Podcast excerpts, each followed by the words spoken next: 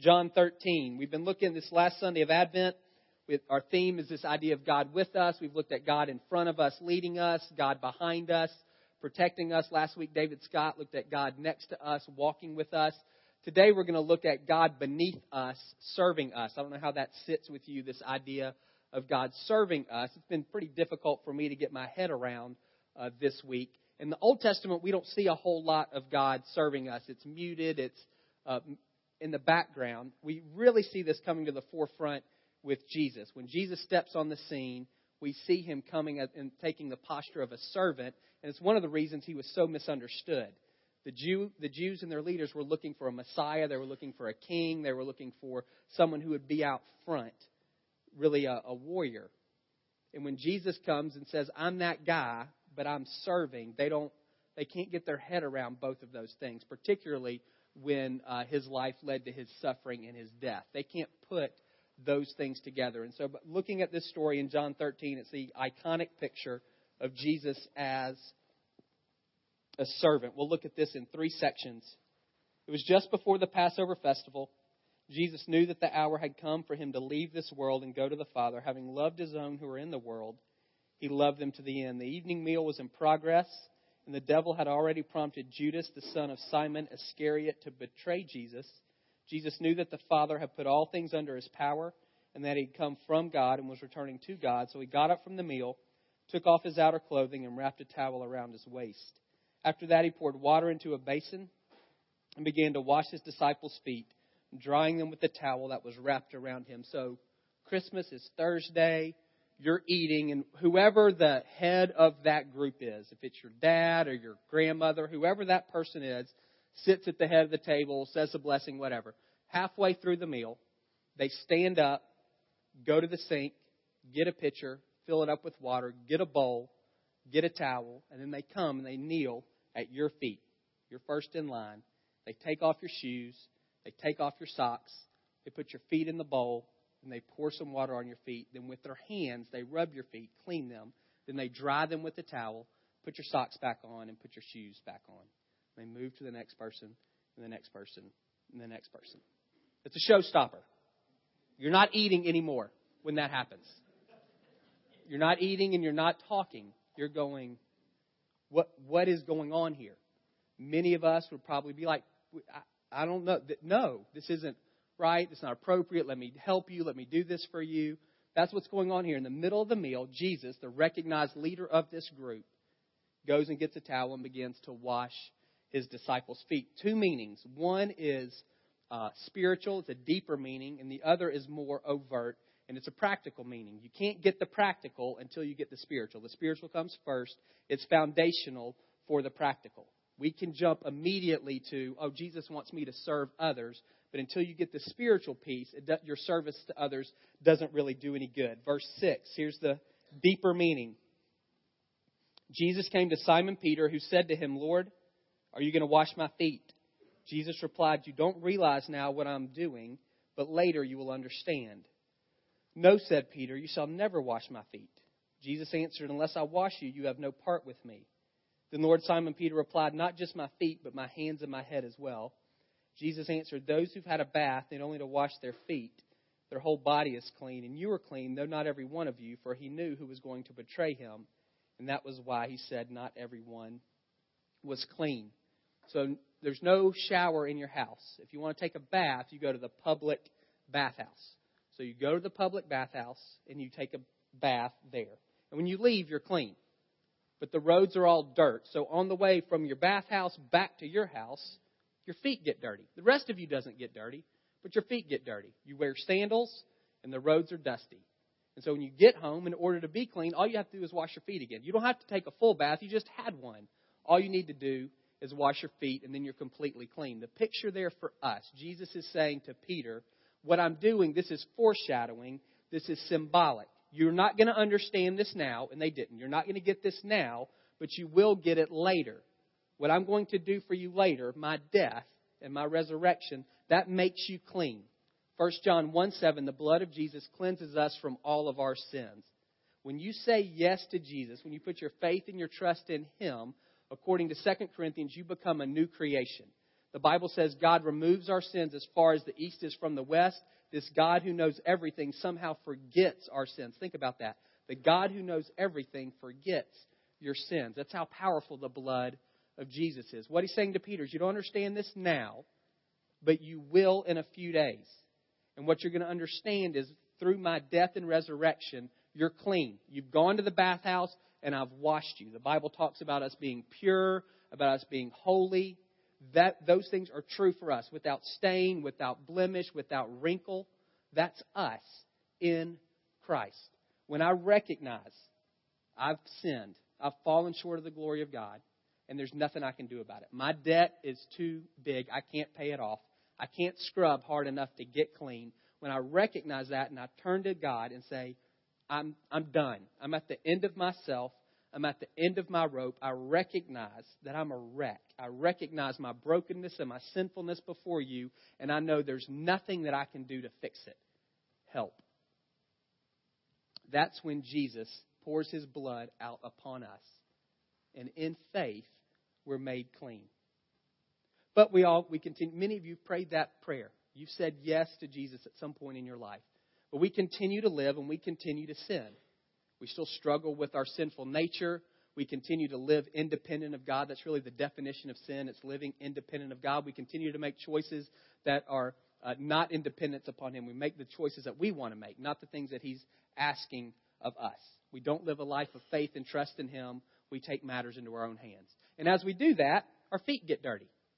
And when our feet get dirty, the solution is not to get baptized again. It's not, we don't have to weep and wail. We don't have to invite Jesus into our heart again. We're not starting back over at square one. What we do is we confess and we repent. It's this discipline of saying, God, I recognize today I blew it here and here. I did this and I shouldn't have, and I didn't do that and I should. In this place, I gave into my flesh. In this place, I was selfish. In this place, I lived independent of you. I confess that to you, and I repent. I acknowledge that was wrong, and I'm going to turn in a different direction. And I pray that you'd forgive me. And He does. God's faithful and just. He forgives the sins as we confess them. That's what, that's what Jesus is talking about. Later, Peter, I'm going to do this. You're going to put your faith and trust in me, and you're going to be washed clean. And as you continue to live your life in this world, your feet are going to get dirty. You don't have to start all, all the way back over at square one.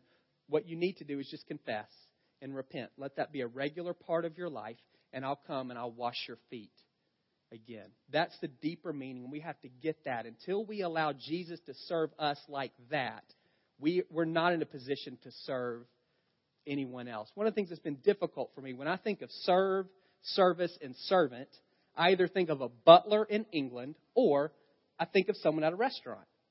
The, the server comes to me and says, What do you want? And I say, This is what I want. And if it's with me, it's a high maintenance order. I don't want this. I don't want that. Give me double of this. And then they go and tell the kitchen, and then they bring it out. And if it's not right, you either send it back, or you complain, or you dock their tip, or something like that. And it's difficult for me to see Jesus in that role. Is that really what it means for him to come and serve us? He's like the waiter, and he comes to the table and he asks for what I want, and I give him my special order. And if he doesn't get it right, then he doesn't get his tip. Not at all. When we say Jesus, when Jesus serves us, and he says in Mark 10:45, "I didn't come to be served, but to serve and to give my life as a ransom for many." When you hear him say that, don't hear him saying, "I didn't come to be served, but to wait on you." Hear him say, "I didn't come to be served. I came to do something helpful to, useful for you." That's what service is. I'm doing something that's helpful to you. I'm doing something that's useful for you. Namely, I'm giving my life as a ransom for many. This is Isaiah 52. You don't have to flip there, it'll be on the screen. This is a Good Friday passage, but it's a picture of what it means for Jesus to come as a servant. See my servant. This is God talking. So, see, my servant will act wisely. He will be raised and lifted up and highly exalted. Just as there were many who were appalled at my servant, his appearance was so disfigured beyond that of any human being, and his form marred beyond human likeness. So will my servant sprinkle many nations, and kings will shut their mouths because of him. For what they were not told, they will see, and what they have not heard, they will understand. Who has believed our message, and to whom has the arm of the Lord been revealed? My servant grew up like a tender shoot and like a root out of dry ground. He had no beauty or majesty to attract us to him, nothing in his appearance that we should desire him. My servant was despised and rejected by mankind, a man of suffering and familiar with pain. Like one from whom people hide their faces, my servant was despised, and we held him in low esteem. Surely my servant took up our pain. He bore our suffering, yet we considered him punished by God, stricken by him, and afflicted. But he was pierced for our transgressions and crushed for our iniquities. The punishment that brought us peace was on him, and by his wounds we are healed. We all, like sheep, have gone astray. Each of us has turned to our own way, and the Lord has laid on his servant the iniquity of us all. This servant was oppressed and afflicted, yet he did not open his mouth. He was led like a lamb to the slaughter, and as a sheep before its shears is silent, so he did not open his mouth. By oppression and judgment he was taken away, yet who of his generation protested? He was cut off from the land of the living, and the for the transgression of my people he was punished. This servant was assigned a grave with the wicked and with the rich in his death, though he had done no violence, nor was any deceit in his mouth. Yet it was the Lord's will to crush his servant and cause him to suffer.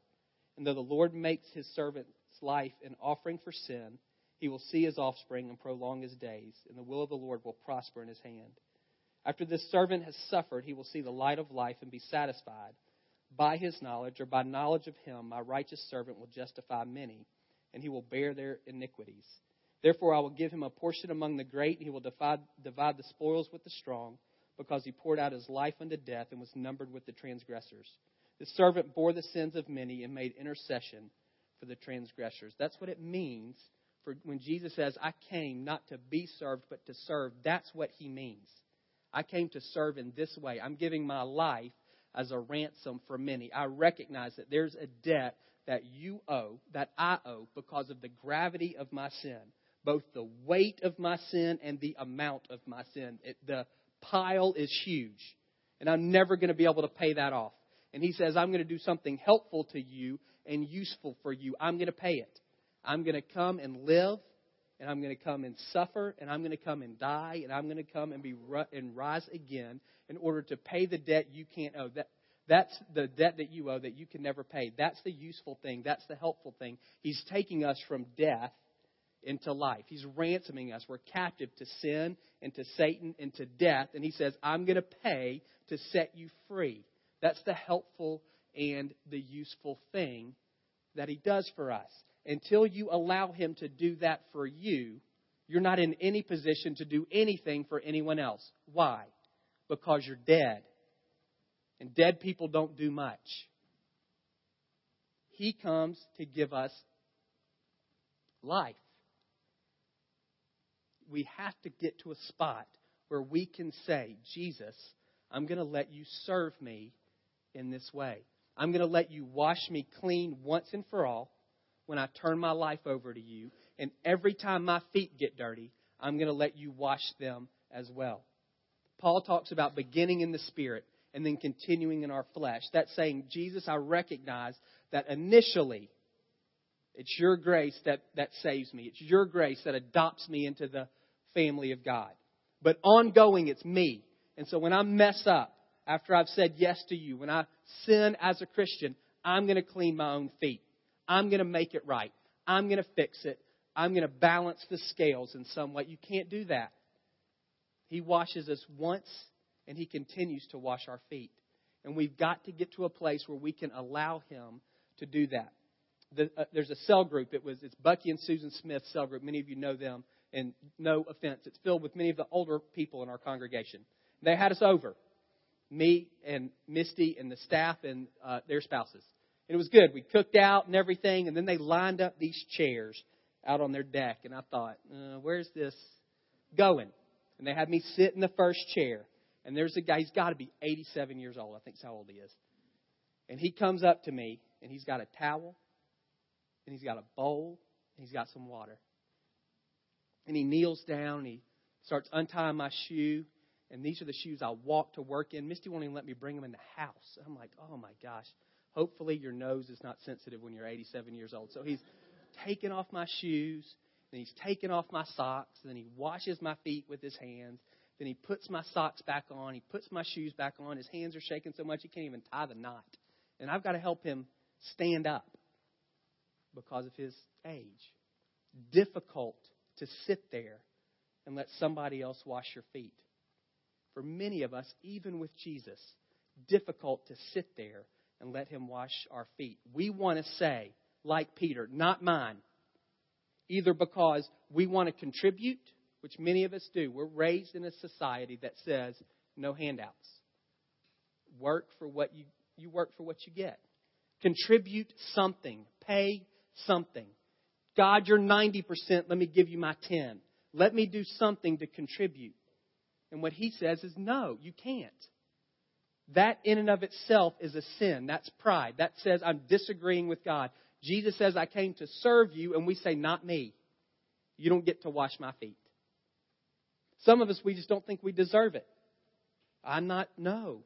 Who am I to let him wash my feet? He's my king. He is your king. And he's your king who came to serve. You have to let him. And you don't deserve it. That's why it's a gift. If you deserved it, it wouldn't be grace. It would be what you what you're owed, what you've earned. It would be your wages. But it's a gift. Many of you, you're going to give gifts on Thursday. You're not going to give them because people owe you. You're going to give them either because you love somebody or you pulled their name out of a hat, but you're going to give these people gifts. Not because it's not a gift if you owe them. You'll get a, some of you will get a Christmas bonus. That's different from your paycheck. Your paycheck is what you earned. Your bonus is a gift. We've got to get to a spot where we can say, Jesus, I recognize I can't wash myself. I'm going to let you do that for me. And I'm going to sit here every time I get dirty and I'm going to let you wash my feet. For some of you, it is incredibly difficult. Your nature, as soon as you blow it, is to try to fix it. I'm not just talking about fixing it among us, I'm talking about fixing it this way. I got to pray more. I got to read more. I'm going to fast. I'm going to make sure I don't miss church or my small group. I'm going to help more old ladies cross the street. You've tried to figure out how to balance the scale. You can't do that. That, again, in and of itself is a sin because you're not allowing Him to do what He said He came to do, which is serve you. For some of us, again, we just push back. I'm not worthy of that. Let me get everything straightened up first. Let me clean some things up. Let me line some things up. Let me figure some things out. And then I'll let Him come and wash me. Doesn't work that way either. Got to get to a spot again where we're willing to allow Him to serve us. Verse 12. When Jesus had finished washing their feet, he put on his clothes and returned to his place. Do you understand what I've done for you? He asked them. You call me teacher and Lord, and rightly so, for that's what I am. Now that I, your Lord and teacher, have washed your feet, you also should wash one another's feet. I've set you an example that you should do as I've done. Very truly, I tell you, no servant's greater than his master, nor is a messenger greater than the one who sent him. Now that you know these things, you'll be blessed if you do them. So, this deeper spiritual meaning is Jesus comes to serve us. How does he serve us? By being a ransom for our sins. He forgives us of our sins, pays a debt that we owe that we could never pay. Then, once we allow him to do that, then we're free to follow his example and serve others. That's the more practical, overt meaning here. I did this for y'all. You recognize, disciples, I'm at the top of the pyramid here. You recognize I'm the Messiah, I'm the Christ, I'm the Son of God. Y'all know that. And I'm taking the posture of a servant. Y'all need to do the same thing towards one another. Those guys probably wouldn't have had any issue washing Jesus' feet. I bet every one of them would have done it. Their issue was washing one another's feet. None of them would have done it. If you go back and read Mark 10, right before Jesus says, I haven't come to be served, but to serve and to give my life as a ransom for many, that's the last statement that he makes in this exchange between two guys, James and John. And they're saying, Hey, we get that you're a king. And so you're entering Jerusalem. We think that means you're about to lay claim to this kingdom. So when you do that, I want to sit on your right and I want my brother to sit on your left. We want these positions of honor. And that's when he says, Y'all don't get it at all. You don't understand anything I'm talking about. I'm a king, but it's not like that. Gentiles, those are the ones that lord it over people who they rule. That's not what I'm doing. If you want to be great, then you be a servant of all. If you want to be first, then you be last. You get as low as you can get. Even me, the Son of Man, I didn't come for y'all to wait on me. I didn't come for y'all to give stuff to me. I didn't come for y'all to do things for me. I came to do something helpful and useful for you to give my life as a ransom for many. Read Psalm 50. Very interesting psalm. God saying to the, to the Israelites, He said, I don't need anything that you've got. You're bringing me all these bulls. You're bringing me all these goats. You're bringing me all these sheep. That's wonderful. I asked for them. I don't need a one of them. The cattle on a thousand hills are mine. There is nothing that you can bring me that I need. The theological term is self sufficient. God is self sufficient. Everything that He needs, He has in and of Himself. He's the only being in the universe who can say that. We're all contingent and dependent. He's completely self sufficient. Everything that He needs, not just for surviving, but for thriving, He has among Father, Son, and Holy Spirit. He doesn't need anything from us at all. We don't give Him stuff that somehow adds to Him. He comes to serve us, and He gives us the privilege of serving others. If you're going to serve others truly, there's some things that Jesus knew that you're going to have to know also. Some of you in the business world, servant leadership has been a buzzword for 10 years. Oftentimes, that's just kind of gussied up manipulation. I'm going to do this for you, and then you're going to do what I say. It's not service, it's manipulation. There's no quid pro quo with Jesus here. He's washing Judas's feet, who he knows is about to stab him in the back. You think about that. He washes the feet of someone who's about to betray him. It's selfless. Freely he's received, and freely he's giving. Three things that Jesus knew that you're going to have to know. He knew what time it was. He says, John says, he knew that the hour had come, and you need to know what time it is. And I do if we're going to serve freely. I need to recognize, according to Paul in 2 Corinthians that today is the day of salvation. I live between the first and the second coming of Jesus, and every day that passes, I'm one day closer to the second coming of Jesus. And when he returns, the clock is it's all zeros. The, it's over. The door is closed, the window shut, whatever your phrase is, that's reality. At that point, nobody's going to have an opportunity to respond to Jesus again. Whatever decisions they made up to that point will be finalized never to be changed. And so I recognize that right now, I, yes, I, I live with an awareness that today is the day of salvation. I live with an awareness that, according to Jesus, the, the fields are white, that the harvest is plentiful, that there's people, billions and billions of people who need to hear the good news that there's a God who came to earth for them.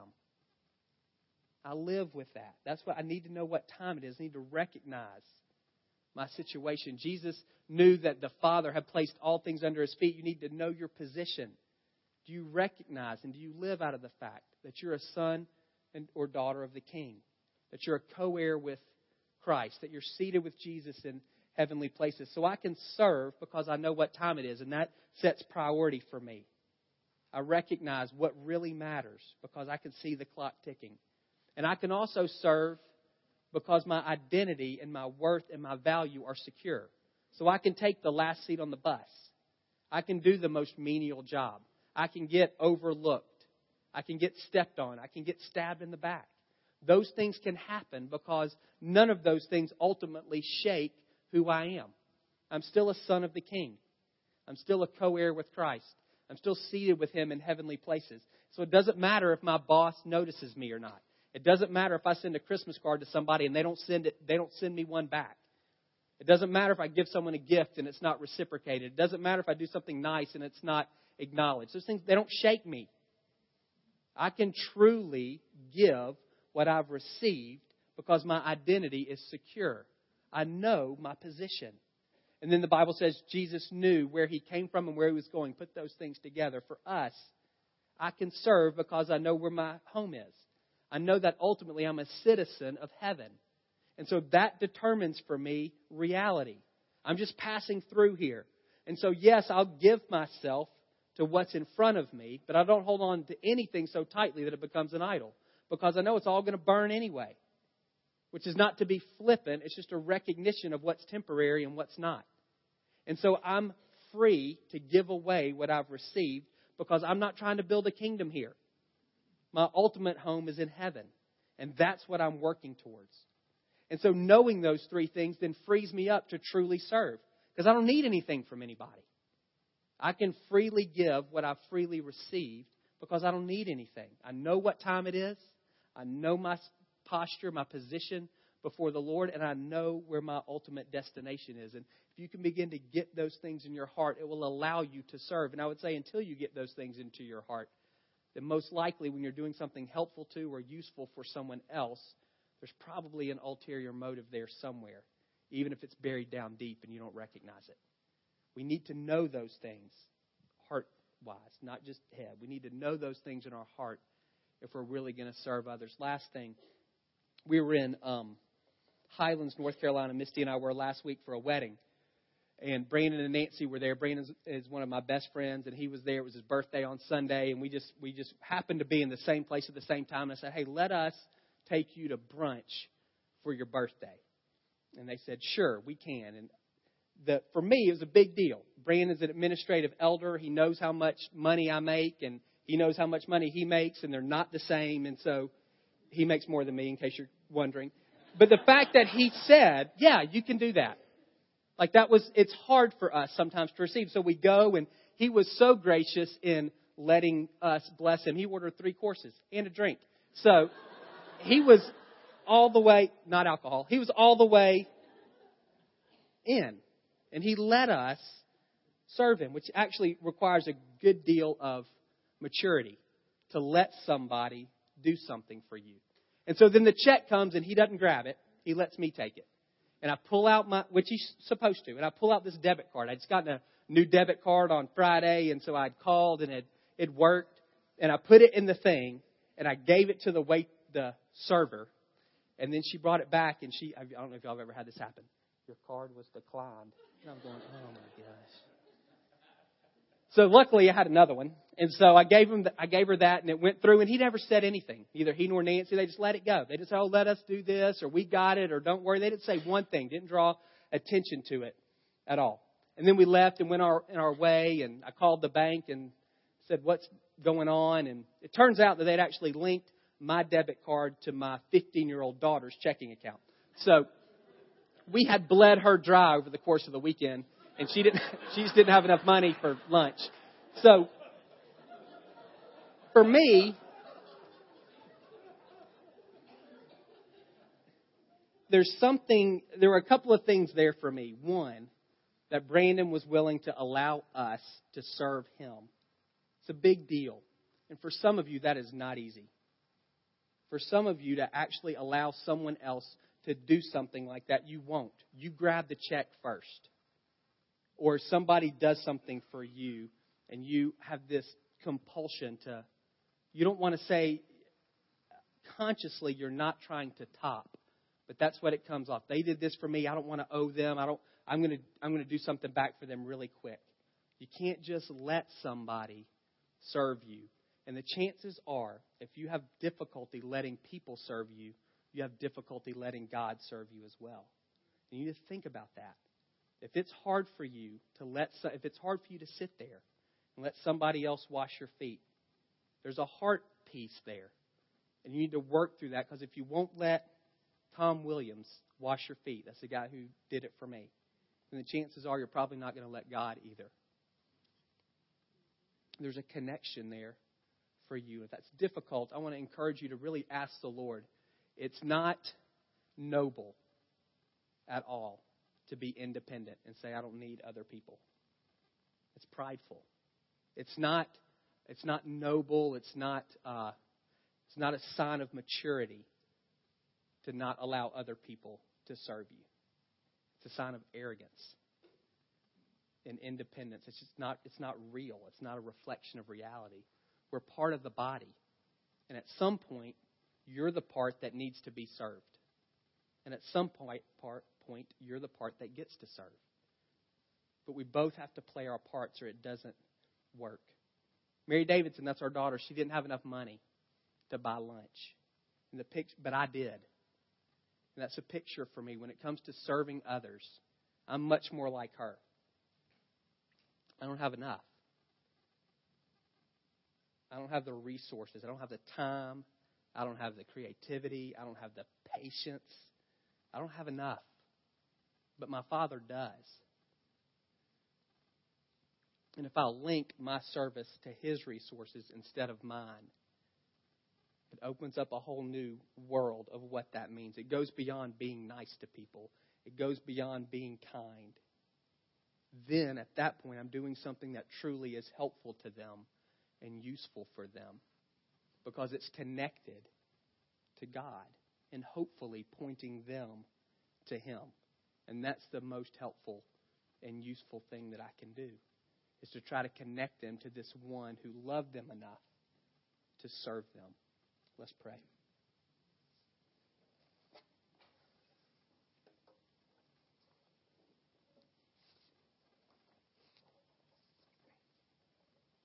There's multiple groups, and I want you to see if any of these resonate with you. First, if you're here this morning, and I know there's a handful of you who are,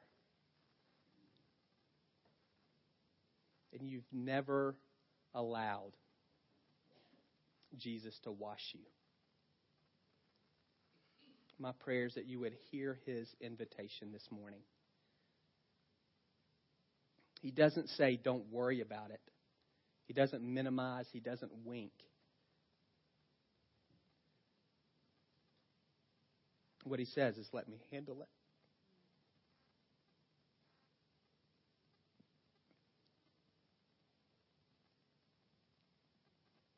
Is not manipulative, but I want y'all to know about the only time I ever cry.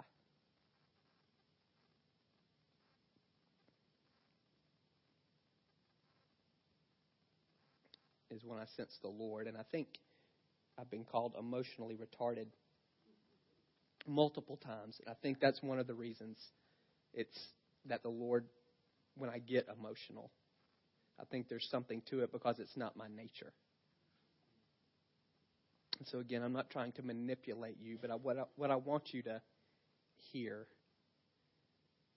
in my emotion, it's not me, because it'll, in two seconds, it'll be gone. I want you to hear a Father in heaven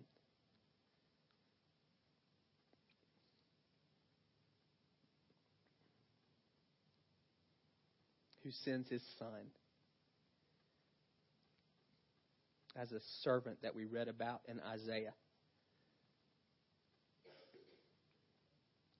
to pay a debt, your debt, that you can never pay, all because he wants to be in a relationship with you. He wants to adopt you into his family as a son or as a daughter. That's what I want you to hear this morning. You can say no, but I want you to hear the invitation. For some of you, you've said yes to Jesus, but your feet are dirty. You've got some stuff, and you're hiding it. You're trying to take care of it on your own. It's like you you wrecked the car, and you're trying to see if there's any way of getting the dent out before your parents see it. You just need to come clean. You need to confess. You need to let Him wash your feet this morning you trying to handle it on your own, again, it's not noble and it's not mature. It's prideful and ultimately it's disobedient. He says, I came to do something helpful to and useful for you. Let me wash your feet.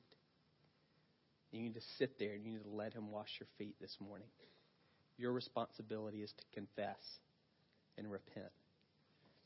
And he'll take it from there for some of you, you're going to be in a position this week to serve people who you love.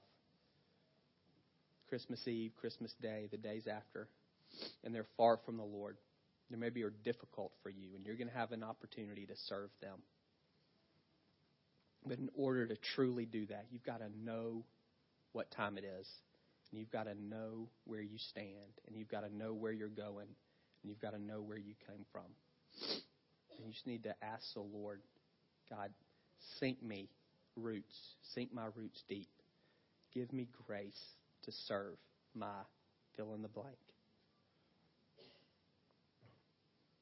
And I want to make sure that I'm drawing on your resources and not mine. My card will be declined.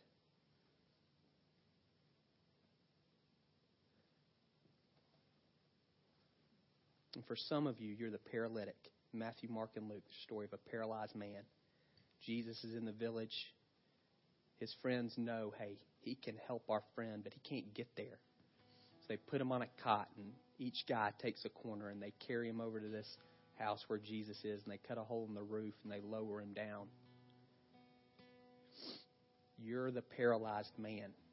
You keep saying you're fine, you're minimizing, it's okay. Will you today ask for help? Will you say, I'm the paralyzed man, and will you let us get you in front of Jesus? We're not going to, we can't fix your problem. All we can do is get you in front of the one who can. You need to come forward for prayer today. And that's what our ministry teams will do. That's all they're going to do is get you in front of Jesus and let him take it from there. So, God, my prayer for every man and woman in this room is we would know if any of those things resonate. God, I do pray for any who have never said yes to you. I pray they wouldn't hear my voice, but they would hear you speaking clearly to their heart. They'll say yes or they'll say no, but I pray, God, that it would be you speaking to them in a way that they would understand. God, for those in this room who've said yes and their feet are dirty, God, I pray that they would allow you to come and wash their feet this morning. They wouldn't try to clean them up before anybody can see that they're dirty. They just let you do that work. God, I pray that you would empower those of us who have opportunities to serve our family and our friends this week, particularly those who are far from you and who are difficult for us to love. Would you give us grace to serve them in a way that points them to you? And God, there are paralyzed ones here among us as well. That sounds dramatic, and so people say that's not me, but there are needs here this morning. And God, I pray that those with needs would be willing to say, Get me in front of Jesus. And then we'll let you do the rest.